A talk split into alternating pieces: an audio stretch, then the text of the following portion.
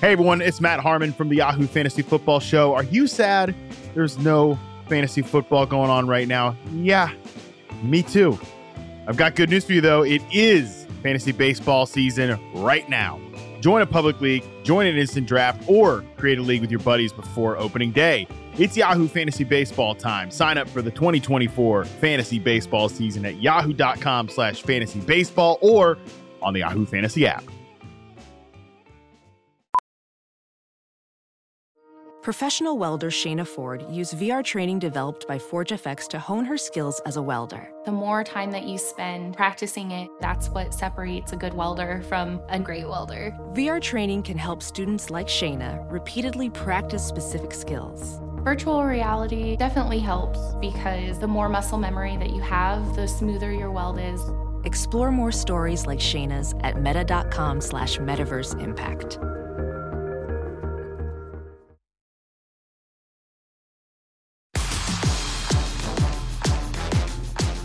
Hello and welcome to the Yahoo Fantasy Football Podcast. I'm Liz Loza. Matt Harmon's over there.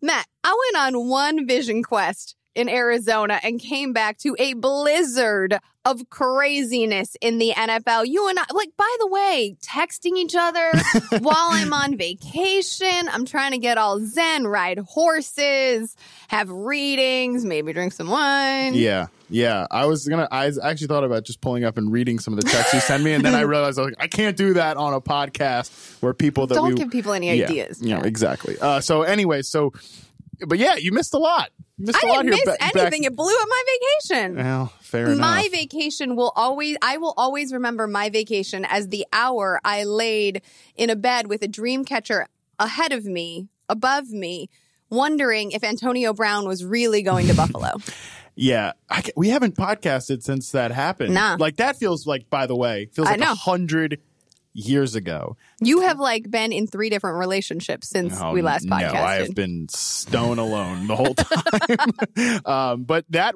uh, was the greatest moment in football Twitter history. Like, I for both for both of Antonio Brown's trade announcements, I was actually just online and saw them pop into my feed uh, in real time. And I mean, the Buffalo one was incredible. I mean, I know this is so old news by now, but it was just an unbelievable time to be. it was online. amazing and antonio brown's story is amazing but I think, you know, the thing about diva receivers is that they like to one up each other. Yeah. And OBJ certainly one upped AB with the news that he's going to Cleveland. We actually received a voicemail about this. So let's take a listen. And by the way, if you have questions for us, you can dial 888 859 2466. That's 888 859. No, it's 888 Yahoo. That's Eight, it. no, 888 Yahoo. Yeah, Wanna- what he said. What do you want anyway, to try it again? No, just listen to the voicemail. Just keep dialing numbers. You'll get someone eventually. Pizza place, us. That's Anyways, producer Brett, by the way. how's it going? Let's go. Hey guys, this is Brad. I wanted to see what do you guys think of Odell Beckham going to Cleveland? Does this make him the number one fantasy wide receiver, or would you guys take guys like Michael Thomas, Julio Jones ahead of him? Thanks, guys.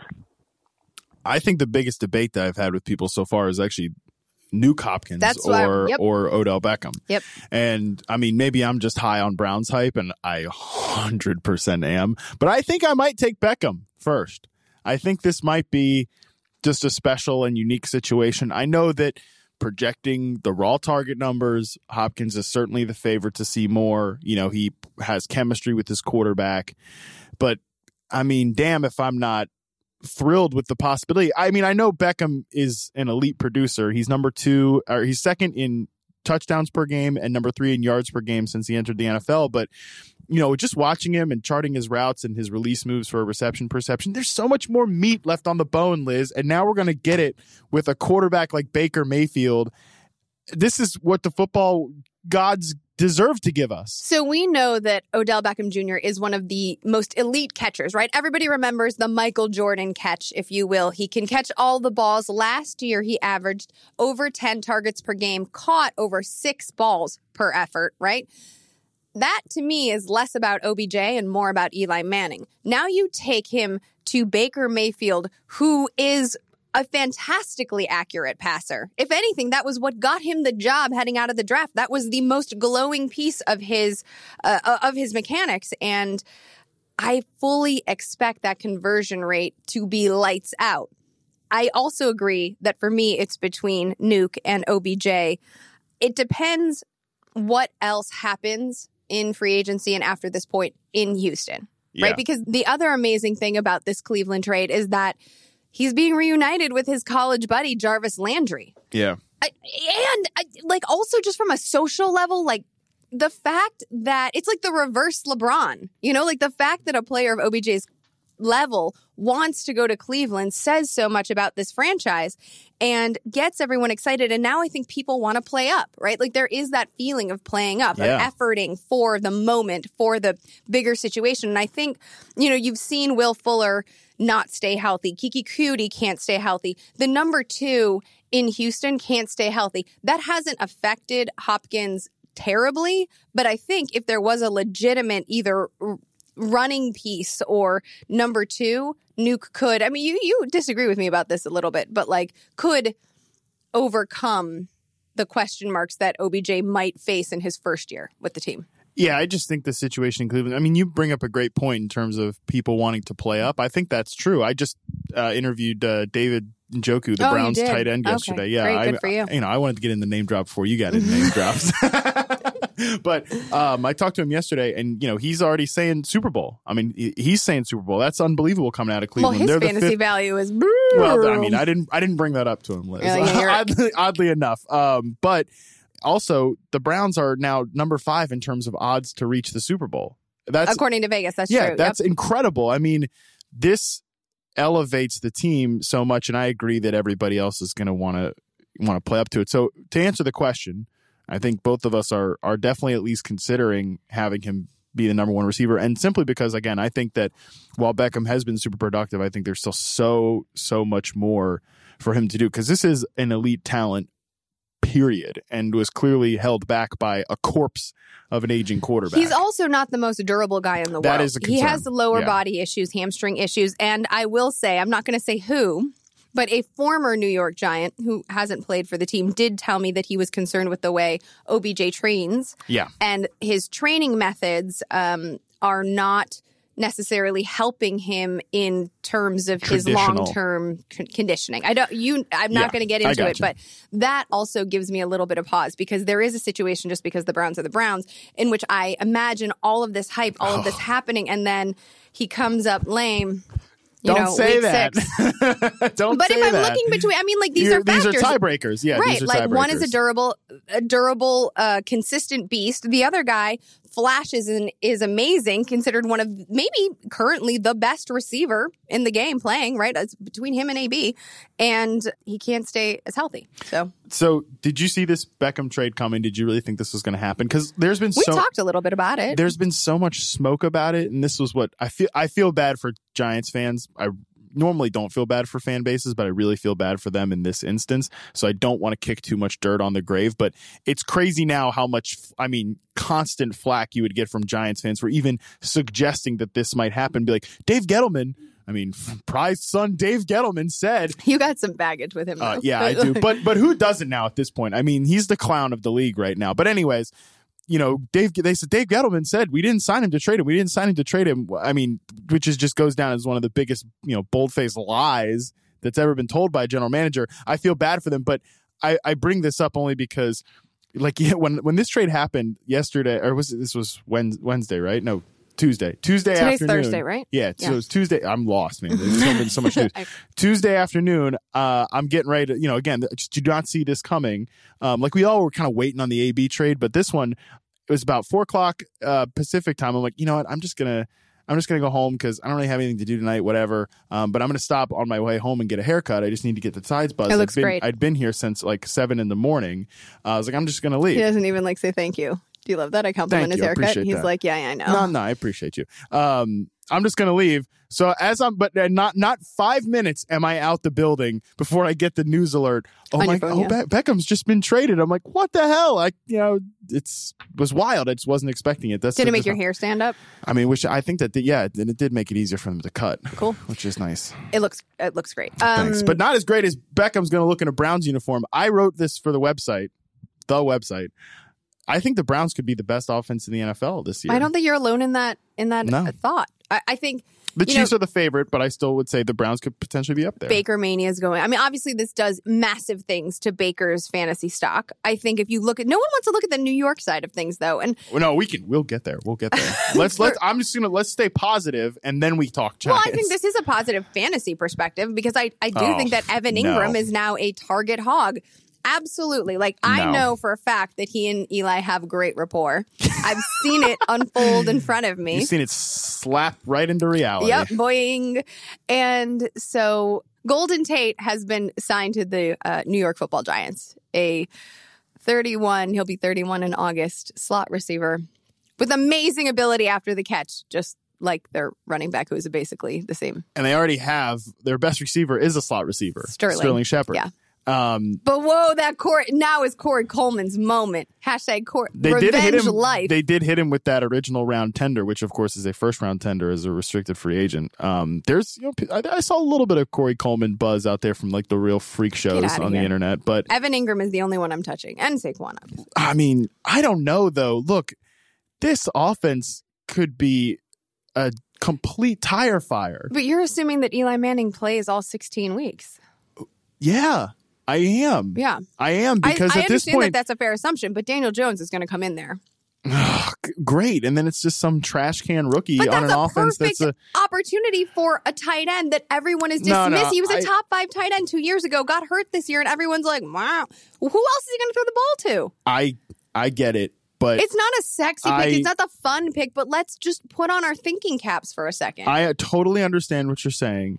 But again, if we're talking about breaking ties, I will always break ties against players in really, really, really bad offenses. And I'm talking about Saquon Barkley more here than anything. If we're talking people want to take him at the top of the draft, we've we've seen this story before. We've seen it with Todd Gurley in 2016. We've seen it with David Johnson just last year. Two of what everybody agrees are the most talented running backs in the NFL. They play on horrifically bad offenses with totally uninspiring quarterback play, and they suck for for a fantasy running back. I mean, it will be interesting to go back and look at the numbers the weeks that OBJ was active Oh, can- I've- versus the ones that I have not done the I've been deep look, dive on. I've uh, I've looked at the numbers. Okay. and I mean, Boy he- wonder. well, I mean, just because I went on uh, the spin and talked about it, and people like this guy doesn't even know what Saquon Barkley did when Odell Beckham was out, and he scored some touchdowns, but also struggled to run the ball uh, efficiently. And I'm but did sta- his passing yards make up for it? I guess if you'd like to say that, definitely. I mean, there there was I mean, some. it, you would imagine if OBJ's out, then he's So going to see more targets, here's right? here's here's here's how it went against Washington. Uh, he had 14 carries for 170 170 yards and a touchdown. Great, great line. But it is, by the Washington. way, Washington. Yeah. Uh, he also caught four passes then uh, against Tennessee the next week. 14 for 31 on the ground and four for 25 through the air. Against Indianapolis the next week, 21, 43 and a touchdown on the ground, five for 34 through the air, and then against Dallas, who, by the way, keep in mind, Dallas was resting players. Leighton Vander Esch played 51% of the snaps. Jaylon Smith was really the only linebacker that's out there very much. Demarcus Lawrence hardly played at all in that game. Then he did go 17 for 109 and a touchdown and four for 33 through the air. So not horrible, but not top, a, not number one pick. pick, Yeah. in, in the draft type of situation. I know, Liz, you and I obviously don't remember much of that week 17 game. Uh, Matt was trying not to throw up. All right. So interesting. Yes. Really quickly, off the top of my head, who are you ranking ahead? Todd Gurley, Saquon Bar- Barkley, Gurley right now. Just because uh, maybe it's arthritic knee and all. Yeah, maybe it's different in a dynasty format, whatever. But Gurley is still young. Gurley is still a pass catching threat, and he's attached to a much better offense. I will always, always, always want to tether my running backs to good offenses, Don't disagree with that. and not and just as long as they're not. It, there's a certain threshold, right? Like offenses 25 to 32 in the league; those are the ones. I really want to avoid, and 30 to 32, those are really the ones Mhm. I, I don't want any part of. But I don't know. Again, New York train wreck. By the way, just we we, we Where are you ranking Nick Chubb? I'm ex- I mean, Top I'm five, excited. right? Yeah. I- well, I don't know. I mean, There's the Kareem Hunt question, but you might have they they're I think they're expecting to be without him for eight games. By the way, didn't this OBJ stuff just wash all that away? oh, totally. Any shade? I mean, I, I was considering not picking the Browns as my team to be a lifelong fan of in 2019 for the fantasy, but then because of the Kareem Hunt thing, kind of that was kind of like eh, holding me back. But now this OBJ thing happens, and I, I don't know what to do. I'm very conflicted, so we'll see. But back in New York, I mean, what a nightmare! I can we just take like at least a few shots at at, at this whole organization and what a what a damn train wreck it is. I mean, after This is what we've talked about on live streams, though. Like the New York media, they, they don't need to sell tickets. Like this is, they don't have to be good to make money. yeah. But the new and the New York media is ready to carry that water too. There's Yep. they've, they've already been look up there. at these up down the. Peppers highlights. Oh, that, I felt bad for the giant social media person. Like, could you imagine having to, to tweet that out? I mean, you knew what you were going to get. I think Yeah. every single one of those tweets. Yeah, but you do it anonymously like everything else online. Let's talk about Antonio Brown because okay. how quickly things change. I tweeted out that the most fascinating that so many so many coaches and GMs move out of a place of fear. But none of that exists for Gruden. He's got cash, he's got security. He's just moving to move, I guess Yeah. you know? But the AB move was an interesting one, a three year deal for $50 million with 30 million guaranteed. So huzzah. He won. Yeah. AB wins. Yeah. We'll get to another Steeler who some say did not win. Um, but I am interested in this because you always hear that like when a player gets like like not that they're the same level of player at all, but like Tavon Austin, like you pay a player and then they like that's just the one that comes to mind most immediately. Like you pay a player and then things go sideways. AB has shown um, erratic. He's, he has erratic behavior. He's shown to have a healthy sized ego.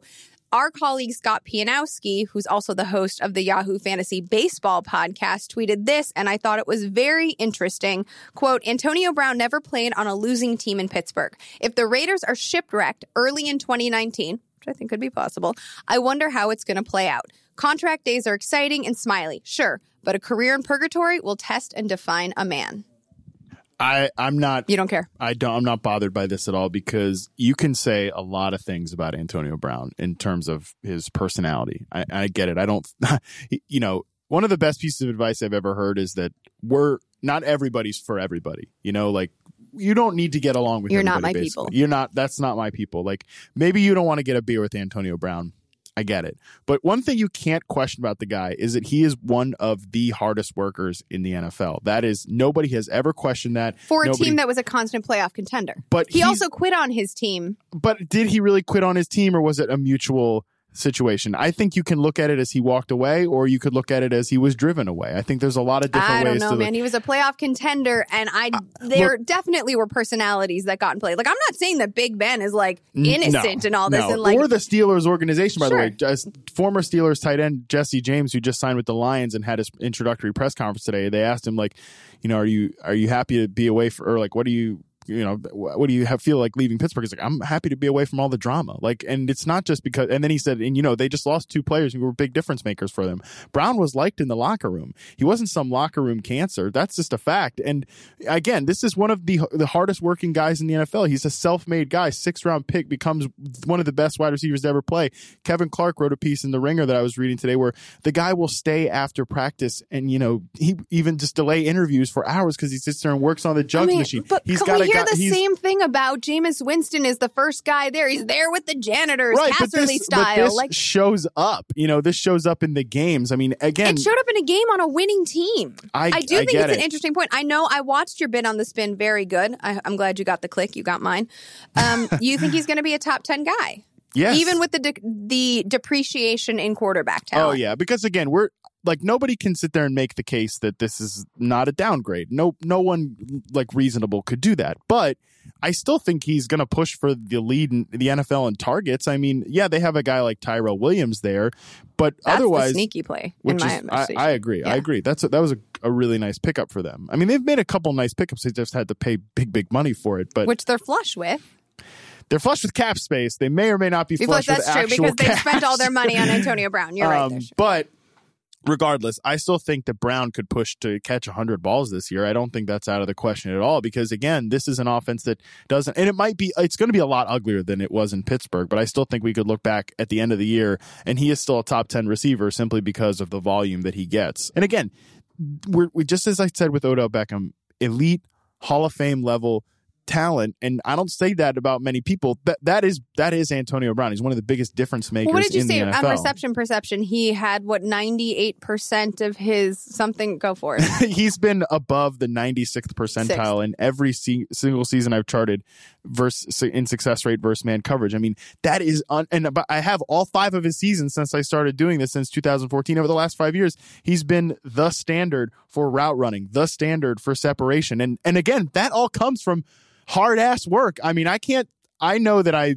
might be willing to just wave off some of the off-field concerns with Antonio Brown because I, I do like him personally. Uh, after spending some time with him, I and that is the second name drop of the episode. listen. I just I I think he's an enthralling personality, and I really respect him as a player, like Mm-hmm. more than anybody else. Because I watch all of these goofballs run routes all day, and there's nobody better at doing it for, than Brown. And I think everybody will tell you that that comes from working at it, working at it, and and I think that's the biggest thing with playing the position. So because he is such a difference maker and because of the volume I, I think he's going to get, I'm not going to just completely write him off. Like people are saying that he's not even going to be a wide receiver one or going to be a low end wide receiver one. Come on, give me a break. I think that's a little extreme, but I do. I just think that Scott's tweet perfectly put the point on a thing that we're all thinking. It's not about being a bad person or not being a hard worker. It's about like, well, I'm going to start making golf plans because am I going to sacrifice my body? I'm getting paid anyway. That's what I don't think we'll see is that he's go- like I don't see I mean, him. we're playing sofa psychologist Sure, at no, this point. and I like, and I'm just saying my perspective. While I hear what Scott's saying, and I, and he's not the only one to say it,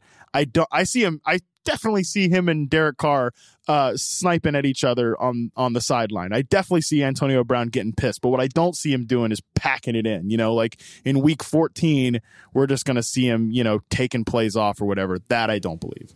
Okay. It will be interesting. Uh, we did mention Tyrell Williams was added to the roster, and the team has released 33 year old Jordy Nelson. So he will do whatever he's going to do. But I do, I, I am more interested, frankly, in Tyrell Williams as a as a prospect. Yeah, that I think that's a fun guy one. who has real potential and could surprise, and whose stock could vault up hugely and unexpectedly, virtually unexpectedly. Like he was last year, a plug, a plug and play guy. But and also, I think conversely, like now I'm kind of this is what happens in fantasy because one domino falls and then there are other ecosystems affected. Mike Williams to me is even more interesting, even with Hunter Henry back, than he was last year, having to share time with Tyrell. Yeah, I think so. And I mean, he's another one that uh, we've talked about this. I think during that hazy Week 17 uh, brunch that we, we But that was in the games. person, not on No, record, no, I agree. right? So what I, what I was going to say was, and I actually no, we actually have talked about this on the podcast. So we talked about Calvin Ridley and that uh, pressing questions Oh. situation that lasted. Brett made last like three months or whatever. Um, uh, but It's you know, like I- six weeks. sure, uh, not my narrative, but you know, I I said that Calvin Ridley would be one of those guys that people would be like, oh, he's going to regress or whatever, but the volume would increase so that it would offset that regression. I think Mike Williams could be the same way Mhm. as a guy who everybody's going to say he's not going to score 10 touchdowns on 65 targets again. No, kidding. Thank you, buddy. But we don't expect him to get 65 targets again. So we talked about how the Giants are maybe the not so favorite team in New York, but all of a sudden the Jets are gaining favor in the Big Apple slash New Jersey, which is actually where their fan base lives. So let's talk about the biggest signing, Le'Veon Bell to the Jets. It finally happened. We had been, it had been, not necessarily we had been, but it had been projected for months. I want to say they were the people who were. That was the team that it was that it was going to happen I feel like we, but we were both on the Jets as the destination, and then we flipped last minute. because it seemed too perfect. It did seem we too were like, easy. no, but apparently that was up. the best offer all along. Yeah, and I think the Le'Veon Bell signing is interesting because it's a big name and was attached to a lot of drama. I think the Osemele Yeah. signing to me is more telling about what this team wants to do and how they are all in on Sam Darnold and really making a run for it. Jamison Crowder was also added. I mean, I don't know why you give Jamison Crowder money when you're going to sign life Levy, than Le'Veon Bell. yeah. Well, to, because like- you want to know why that you said Because you want to give Sam Darnold all the security blankets. You want to give him Not- a passy and a nubby and a stuffy That's a and a comfort dog. that needs to be like a Photoshop job there. Um, but that you were not necessarily going in. You say they're going all in. Mike Maccagnan's going all in to save his Save bacon. yeah, sure. I mean that's what's that's what's happening here. He's been. I know uh, Pat Thorman from Pro Football Focus basically said, and I hope this isn't what happens. I hope this goes differently for the Jets' sake and for Sam Darnold. But he made the allusion to. Um, Jerry Reese back with the Giants. Like he had that one year where he went crazy in free agency, signed Janoris Jenkins, signed Olivier Vernon, signed Snacks Harrison, and it worked for one, one year, year. and then everything blew up afterwards. So I think I, I hope that this works differently. But yeah, they've made a lot of moves. They've made a lot of interesting moves. Um, but I mean, yeah, I, I what do you think about Le'Veon Bell to the Jets? Where does where does that where does he stand for you? I think he's still a top. Oh my God, where? Well, I'm if I'm talking running back rankings. There's a lot of good running backs. Yeah, There's a lot of good running backs, and it just basically depends on how do you feel about the Jets' offense with Sam Darnold. Do you think they'll be a top twenty, a top fifteen offense? Because again, if it's if it's me, that's how I tend to break ties. But I think that they're on the upswing, and I think that Le'Veon Bell. I mean, also I think we've been talking so much about RB doesn't matter, and Le'Veon Bell puts a real wrench in that conversation because he's a slot receiver because he has not just patience and vision, but he is a game changer, right? Like I he is the first time when I'm thinking about this conversation and I used it myself in the Todd Gurley article I I wrote um referencing CJ Anderson. The Rams gave Todd Gurley all of this money and now it's like, well, what's going to happen? But Le'Veon Bell does make things better. He it's not he's not just a runner. So running back talent, running talent may not matter, but running back talent in 2019 at the level to which the position has evolved does matter. I actually just wrote a piece for the website uh, last night about how uh, I'm scooping you, bro. yeah, about how conflicted I felt about uh, about running backs don't matter. Did you really? When, when this when this signed, yeah. oh, I, I- haven't seen it. I'm sorry. No, it's okay. It just went up late last night because I don't work well on deadlines. Actually, I think I do work better with dead. I should start giving myself deadlines, but th- nobody cares about this. But anyways, I, I not so much the idea of like what a difference maker he will be because while I do think you know generally running backs don't matter or they're a, a replaceable position, I think that there are guys like Le'Veon Bell who are difference makers. You know that there's there's some degree of difference of having a guy like CJ Anderson back there to a you know Le'Veon Bell over the long term. I think that that would difference would show up, but I don't. I can't. I don't have any evidence or data to to prove that. well, but this year will be that will be one of the biggest hypotheses heading into this year. but the part that has me more conflicted, and I actually kind of want to bounce this off you, is so I think you and I both feel the same way that we're both very pro player, right? Yeah. Like I- don't care about ownership. I don't care about teams. I don't care about decision makers. This game is about the players to me. I watch this game because I watch as as fascinating as a 60 minute sit down session with Bill Belichick would be discussing football strategy. I'm not watching that over a football game, you know? Mm-hmm. To me, I want the play this game takes so much from the players. The least I can have for them to do is take every bit they can back out of it. And most of that comes financially. I want every player to get paid. So when the Le'Veon Bell contract comes down, my two rooting interests here are conflicted because on the side of yes, I want the players to get paid. I also want the league to be smarter, and I don't think paying running backs big money is, is smart decision making. So do, doesn't don't you think that naturally presents a conflict to somebody like me? And I don't know what to do with that feeling because I want everybody, Le'Veon included, to get paid as much money as they want. But also, I don't, I want the league to be smarter. I don't want dinosaurs like Dave Gettleman ruining franchises, you know, left and right. I want teams to be smarter, but I don't think paying running backs But is if smart. if players push the position to evolve, just the way, for instance, like the cast, the touring cast of Cinderella, the musical, is getting paid a very different amount of money than the touring cast of Hamilton. Right? Because Hamilton changed the entire genre. So I would say a player who is able to push the envelope, force the position to evolve, and create players behind him to have to move forward in a different way deserves more money because they are not just players at that point. They become change makers Right. and influencers. And so I'm okay with Le'Veon Bell getting paid because what he did in Pittsburgh has now been modeled a million times. He is the pilot of that episode yeah. for better for worse. And now I don't think the money worked out as well as he was hoping on this one, but I would like to see him get paid. And if people are going to overpay for carbon copies of Hamilton, that's on them, man. but Right. someone like the next the next Hamilton is going to come along. Like Rent happened and then Hamilton happened and I don't know why this is Broadway talk all of a sudden, but this it is my favorite subject. No joke. But do you know what I'm talking about? Like, eh, like Rent happened, and it was the gold standard, and everyone tried to do Rent-like things, and then Hamilton happened, and it's and it just yeah, the broke. '98 revival of Cabaret with Alan Cumming. Dude, I saw mean, Cats at the Pantages two Oh, I was ago. thinking about going. Ooh. Les Mis is coming to the Pantages. I'm thinking about checking. Out. Oh, my husband would like that. You, you can't get through a three-hour production of Les Mis without shedding a tear. But Oh, no, back it's to but back to the Jets. so the point is, Shedding a tear, transition. so does that change your thoughts on it at all? We do it for quarterback all the time. We're Yeah. seeing Kyler Murray and Right. different quarterbacks force that envelope. So why can't we do it for other positions? Yeah, I think I don't know because again, I think that the position, no matter how fantastic or how evolved you are, I still don't think it moves the needle that much. Like Saquon Barkley is the perfect example. I mean, the guy was like the best running back in the NFL last year.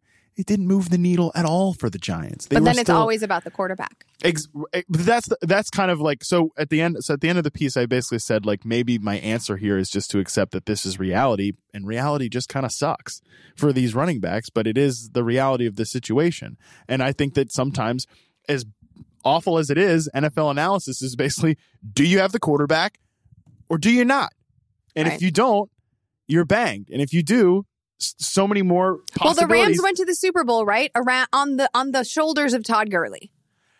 yeah Yes. I mean I guess I, I mean, are you going to say I- that like they didn't I get think they the went record? back. I think they got there because of their coach and the way that they run offense. but who was the focal point of that offense?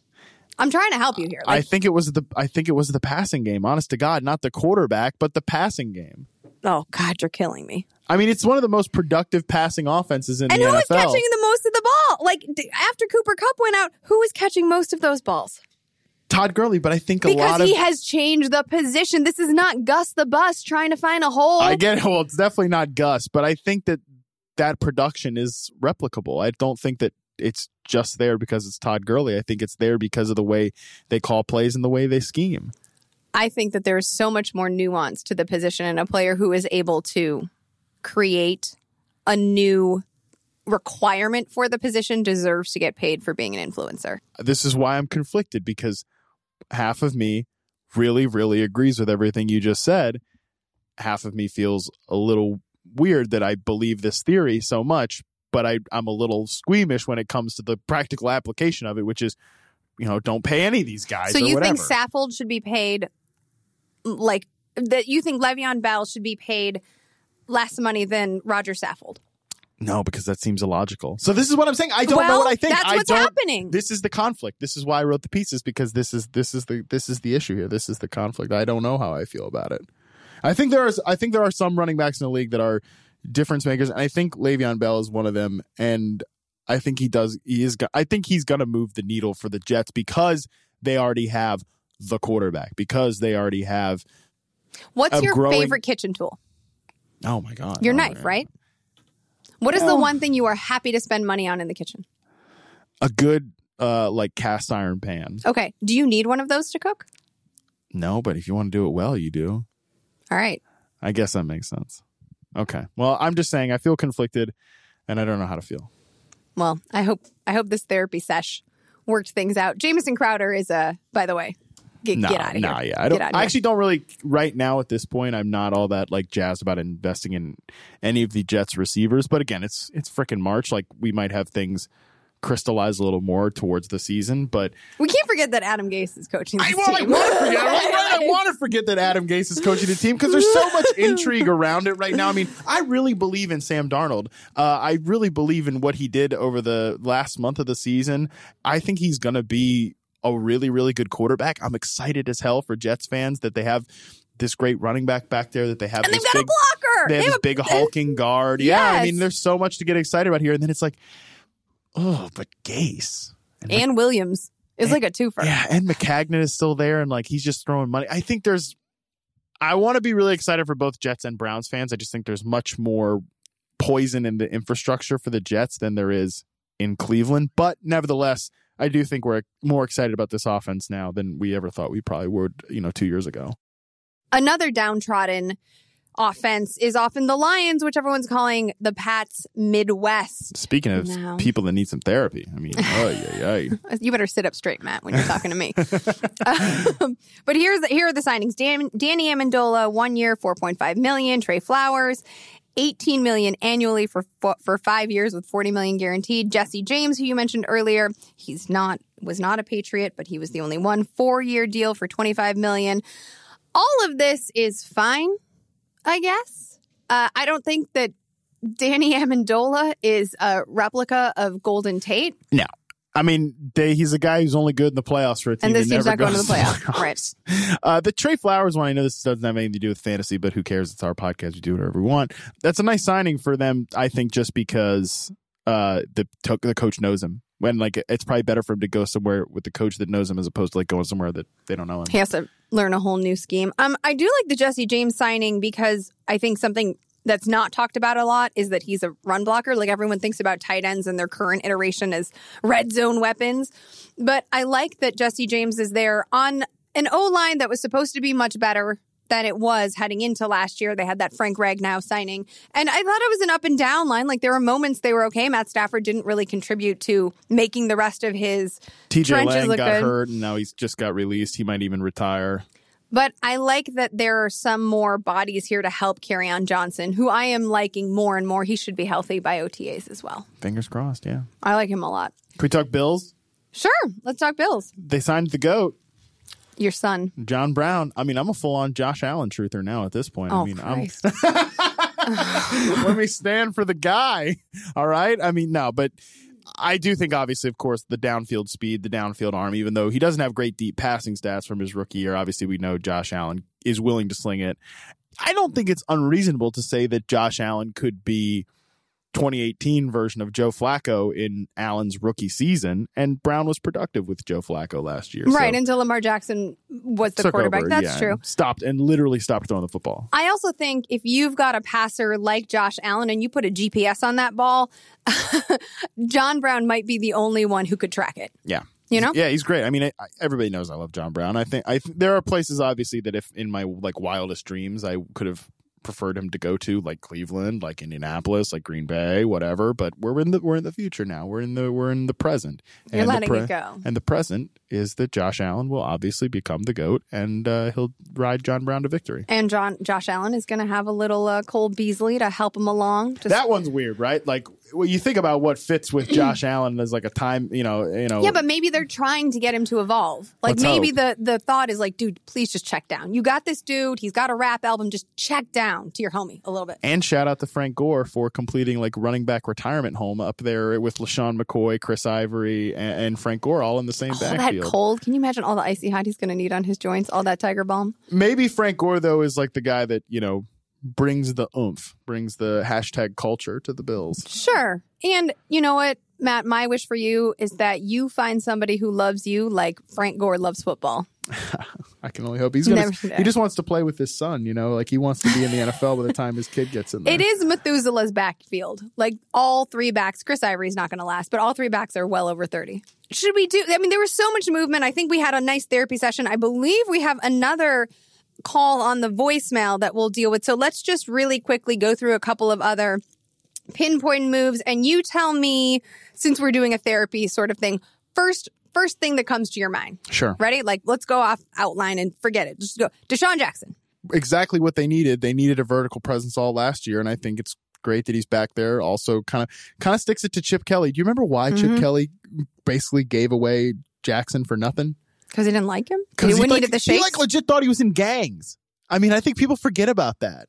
Like I can't. wild times. Um, yeah, but I think that that's a perfect fit for what the offense. It's a nice little like I appreciate the Eagles' commitment to ecology Yes, and environmentalism by leaning into the recycling movement and bringing DeSean Jackson back. He's still going to be an up and down fantasy asset, but I like him. Nelson Agholor, you had your shot.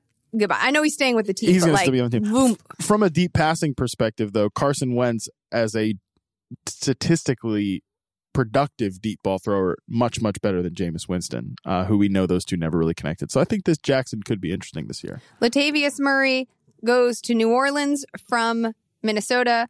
Mark Ingram leaves, goes to the Ravens. Murray will be sneaky, I think.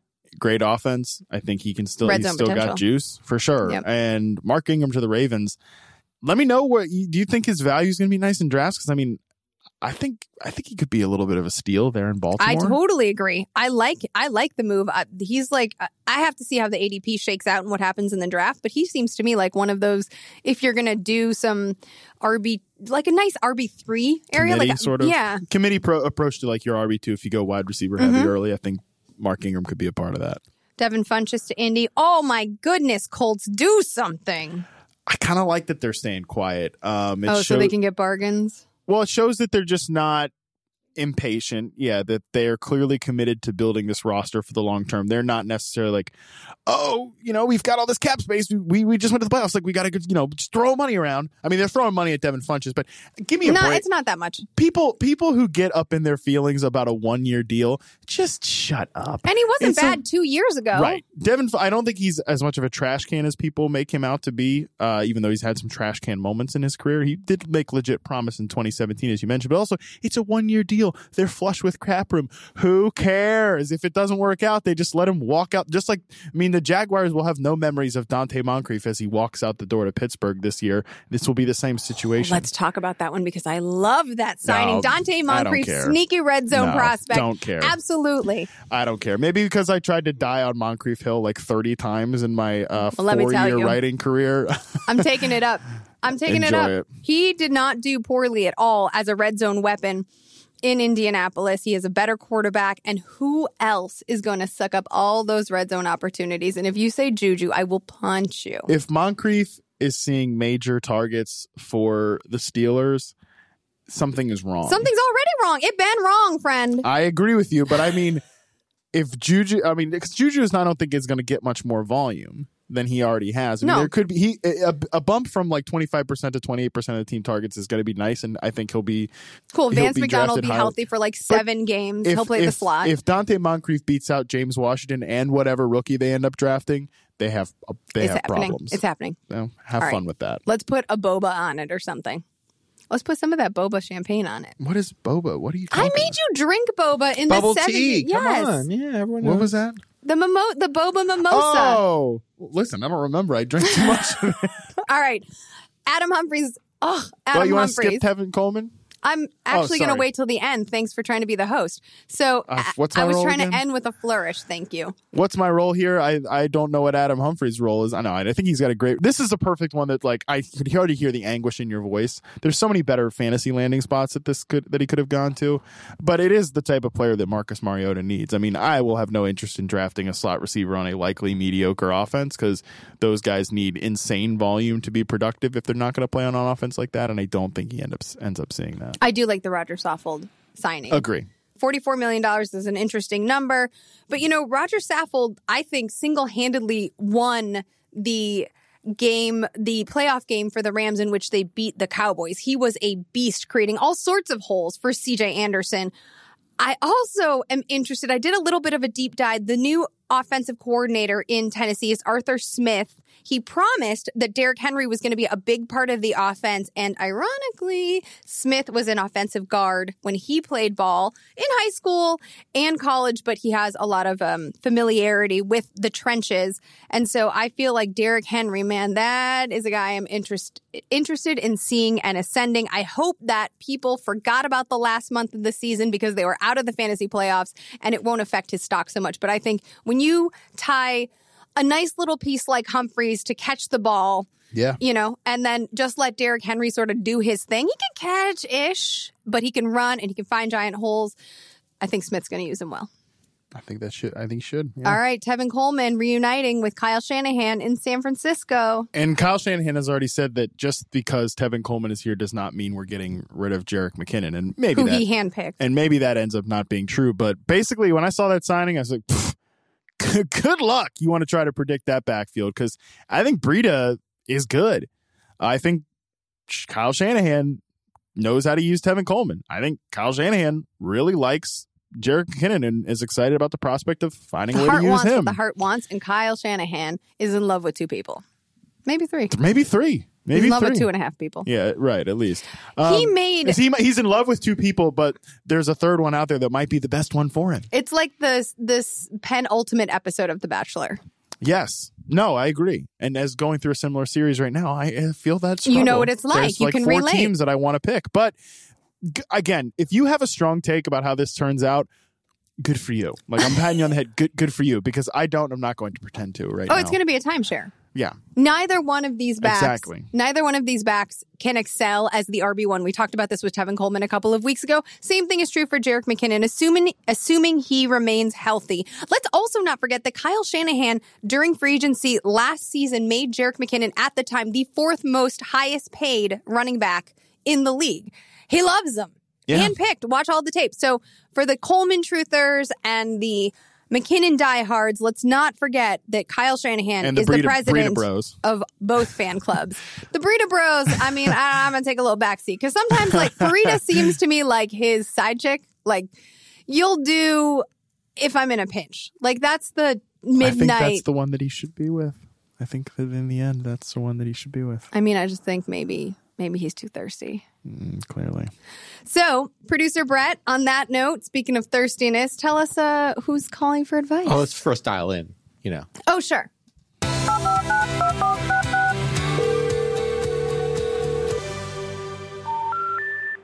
We're sorry. I need to set this up first. Okay. This person called after Matt had tweeted. Not everyone follows Matt on Twitter. Matt had tweeted that he's legally obligated to uh, answer any questions. So this person makes reference to that, just so people are, just so people are in the dark. I'm already nervous. Hey guys, I'm looking at this uh, tweet here. Seriously, anything is on the table. We're obligated to answer per the rules. Fantastic. Got a question for you. Why does nodding of the head signify yes and shaking of the head signify no? Remember, you are obligated. Thanks. Well, this isn't a trivia line, it's an advice line. Uh, well, we have to answer, I guess. Um, I mean, because that's just the way it is. I'm sure, is this guy some sort of anthropologist or I don't something? know. And he actually, knows. I actually dug into the anthropology of this as research for you guys. If you guys don't have any answers, I'll I'll get into it. Well, I think that the reason that we nod our head yes is because that is uh, actually a, a harder. This is medical science here, actually, not anthropology. But this is a harder move to go up and down with your neck. It puts a little strain on, on the back of your neck. Um, but You're messing you- with your vertebrae back there. But yeah, right. But if you just do this, it's actually kind of relaxing. And honestly, because of our negativity bias as human beings, the easier motion is to do the no motion as opposed to do the yes motion. Medically, that is the correct answer. I think that you're saying you shake your head left to right for no because back in the cave person days when something was coming down on you you'd have to look back at it. And that's like halfway to no so it's like ah no! And then that's where it came from. And then yes was um when your cave wife was shaming you you just hung your head and then it just sort of started to bob and she took that as yes. And then you were no longer in trouble. All right, I have some answers. I have some answers. are we close? Most, but not all cultures have the nod for yes and the shake head for no. But there, there, nobody knows for sure. But anthropologists' best guess is that it has to do with how we uh, latch onto our mothers. I'm going to say the word nipple when we're when we're Stop. Ex- Stop. When we're- Stop and being that gross. babies I'm not. instinctively nod Nipples are normal. You feed children from them. babies is fine. instinctively search for the nipple by nodding, moving their head up and down, and when they are not no longer hungry and no longer oh, they pull it off. they and they and they do a no, Yeah. and, and nobody knows for sure. I think that- that's what this guy wanted to hear some nipple talk. Why are you blushing? Because I'm trying not to be stupid.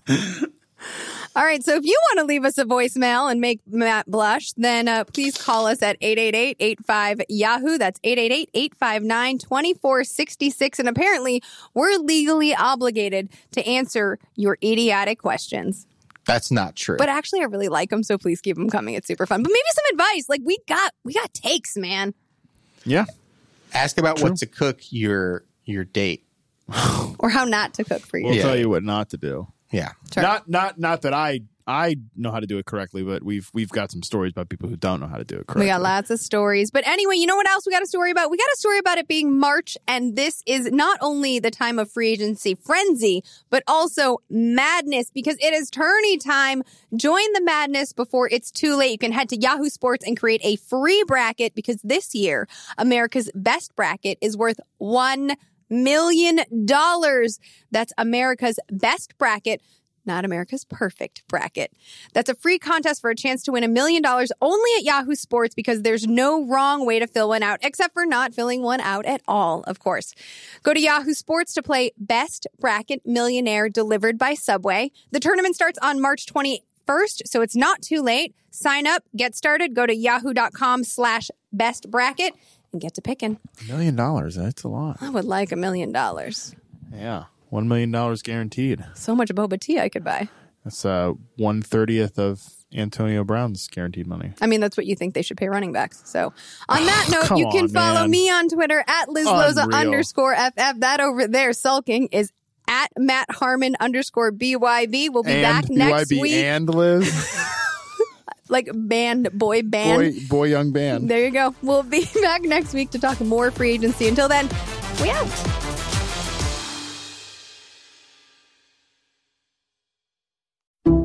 Some people just know the best rate for you is a rate based on you with Allstate. Not one based on the driver who treats the highway like a racetrack and the shoulder like a passing lane. Why pay a rate based on anyone else? Get one based on you with DriveWise from Allstate.